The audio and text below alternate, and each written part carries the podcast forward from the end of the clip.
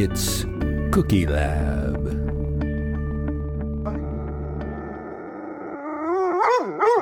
Hi, and welcome to Cookie Lab. I'm Jill. And I'm Chris.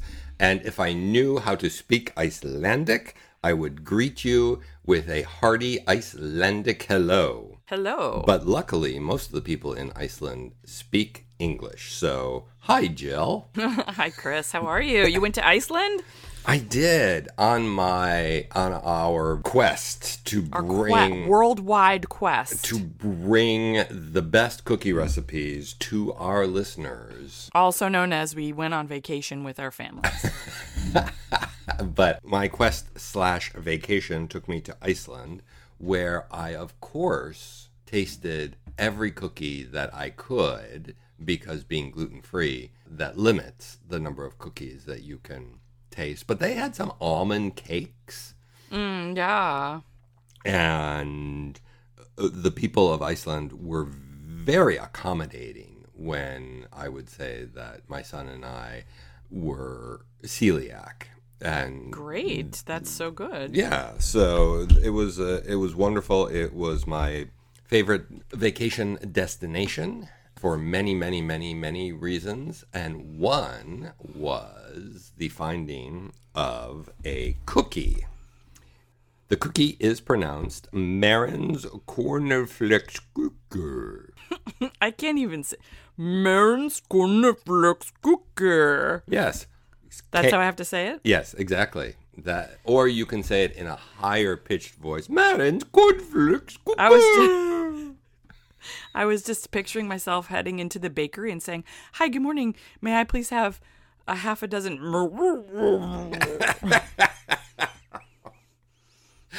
No, no, no, no, no, no. Um, it, it is also uh, so. If we translate that uh, verbatim, Mar- Marin's cornflake cookie. uh, Marin's is uh, the the woman's name, Marin's. Yes, and then the rest is cornflake cookie. So this is for some reason, uh, and I don't know who Marin's is, but I discovered the recipe for this cookie from Nana's cookbook uh, called Icelandic Food and Cookery Okay. uh, and it's loaded with Icelandic culinary history, classic recipes, mostly from uh, Nana Ro. Okay, so the this is great. Uh, Um, you know the Icelandic last names are your father's first name and then daughter or and son afterwards. Okay. So this is Rogvandar daughter. Nana Rogvan Valdar Rogvaldar daughter. Nana Rogvaldar daughter. Shout out to Nana. Yeah. So these are I'm hoping these contain fermented shark. Oh no, they don't. Um, they contain egg whites and sugar and cornflakes and dark chocolate and vanilla. That's it. Sounds good to me. They are supposed to be meringues. Okay. I can see you looking at the cookie, and touching Yeah, the cookie, and it does not it- look or feel like a meringue. It definitely doesn't feel like it. Um, it's spongy. Yeah, it's spongy. There's If a you, there's a reason I could for believe that. it. It ta- I could believe it looked so, sort of like a meringue that I would make, like a kind of a disorganized meringue. Uh, it Your meringues are usually works of art, so Yeah, well, I know why this is not, but why?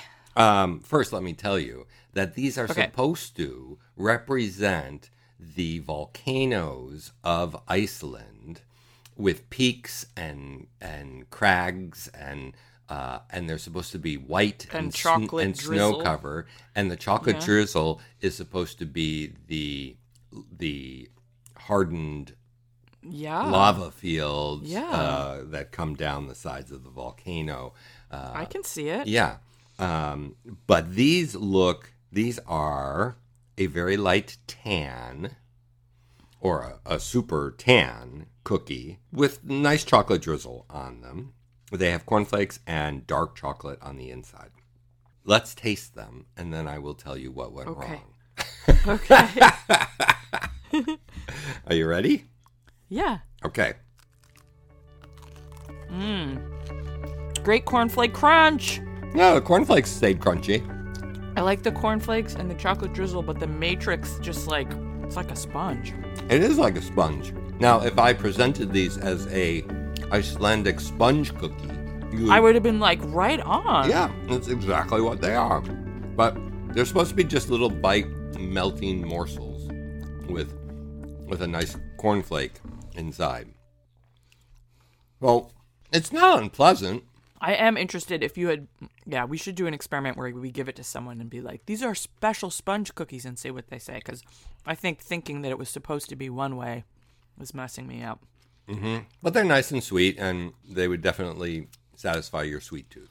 For sure. Yeah. So this recipe Licking my fingers. This recipe called for 100 grams of super fine sugar, castor sugar. So I don't I don't have any super fine castor sugar. And you cannot substitute confectioner sugar for super fine castor sugar.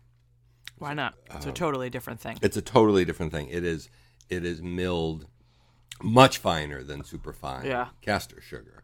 So did you go with granulated? what they said was to use granulated sugar and just use a food processor to cut it into Kind of like make make your own. yeah, yeah. Make, make your own. But if you have been a listener for a while, you will know that my food processor is also broken. Oh no. So there are many other substitutes that you can use for superfine castor sugar. And one of those is turbano sugar. Turbinado? and turbinado sugar, yes. And that you also have to put in a food processor. So basically, the idea is that you take any other sugar, raw sugar, anything, and you just make it into a powder. I couldn't do that because my food processor is broken. So I did see that one of the things that you could substitute was honey. Mmm. You just use half as much of the honey as you would otherwise because honey is a much sweeter sweetener. Okay. So I measured out the honey, mixed it in the egg whites that had been whipped to a peak. They were beautiful. It mixed in seamlessly. Yeah. Yeah, it was great. Then I folded in the chocolate and the cornflakes, spooned it all out onto my parchment paper on the pans, put it into the oven for 300 at 300 degrees, and within 5 minutes So usually the meringues they take forever, right? They do take forever. Within So what five in minutes, five minutes? the color was changing. Mm. The peaks at five minutes were a honey brown. Well, you did put honey in it. I did. And then at 10 minutes, the entire thing was brown. Mm. And it was complete sponge. But but that's not uncommon for meringue. If you if you Okay. touch the meringue too early, it felt just like what meringue should feel like. Okay, so you weren't alarmed. I wasn't alarmed, and then then I just kept checking like every three minutes, and it maybe was getting a little harder, a little more firm. I baked these cookies for half an hour. Mm-hmm. They were supposed to bake for fifteen minutes. That was, mm-hmm. and that should have taken that should have done it. and they're small. And they're small, right? And you don't use a lot of any of the ingredient to to make these. It's a small batch, so they were not hardening. And I was like, oh well, you know what's what's going on here. I had one of my my laboratory tasters taste them, and they were like, oh, they're sweet, they're fine, they're spongy, um, they don't taste horrible. And so That's that's kind of like like faint praise though. Like this is Cookie Lab. Yeah, right. We have high expectations for our cookies. And so I realized that it all had to do with the honey. Honey has a heck of a lot more moisture in it than sure. granulated sugar. It also caramelizes much more easily. It gives a honey like texture to whatever you put it in. You put honey into It's not much of a chameleon. Right, exactly. You put honey into baked goods for the honey texture and the honey flavor and and that. So meringue Right, there's no there's no cake that's called fine super fine castor sugar cake, but there are cakes called honey cake. I forgot that. it gives a specific flavor. It gives a, a high degree of sweetness. If I had done one to one honey, these would have been unbearable. Ugh, ugh. It always imparts a, a brown color. And actually, people put honey into substances that don't traditionally brown because either of the Maillard reaction or and they don't have proteins or or caramelization. They don't have enough sugar for caramelization. So they put honey in to impart a brown color. Mm. The amount of water in honey increases the moistness and softness of baked goods and it also interferes with the matrix structure of proteins Which is which is pretty much like all all meringue is. Right, It's that's like- exactly what we wanted. it's Just a do. little fragile structure. Right.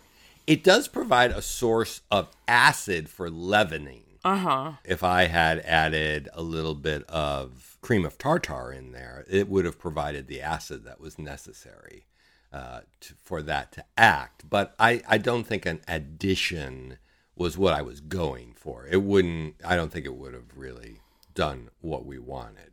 On the other good side, the honey has a natural tendency to reduce microorganism growth and retard spoilage. So these cookies will last on the counter much longer than meringues made without honey. Well, I mean, the Cookie Lab cookies don't usually last very long at all because everybody wants to eat them. So I don't even know if this is a plus.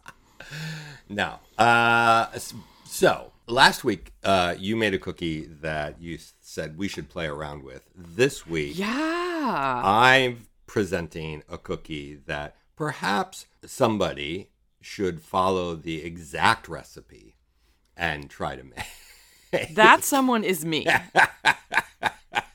I, I'll give it a shot. So let's switch cookies. Okay, and then next week we can discuss both of them in the in the first ever switcheroo. Yeah, yeah. Uh, and because I think that both of these cookies have potential to be excellent. Perhaps my cookie needs to have the exact recipe uh, from the grandmother's cookbook, and the Nantucket Bike Path cookie probably It's really suited to your scientific a, uh, a substitutions. more. Yeah, Yeah. substitution. So, so And I- and and tinkering. So let's see what happens. And hopefully, we will be able to say, keep your paws off these perfect cookies next week. I definitely look forward to that, Yeah, a little cliffhanger for our uh, Cookie Lab listeners. listener. yes, everybody, tune in. All right. See you next week, Jill. Bye.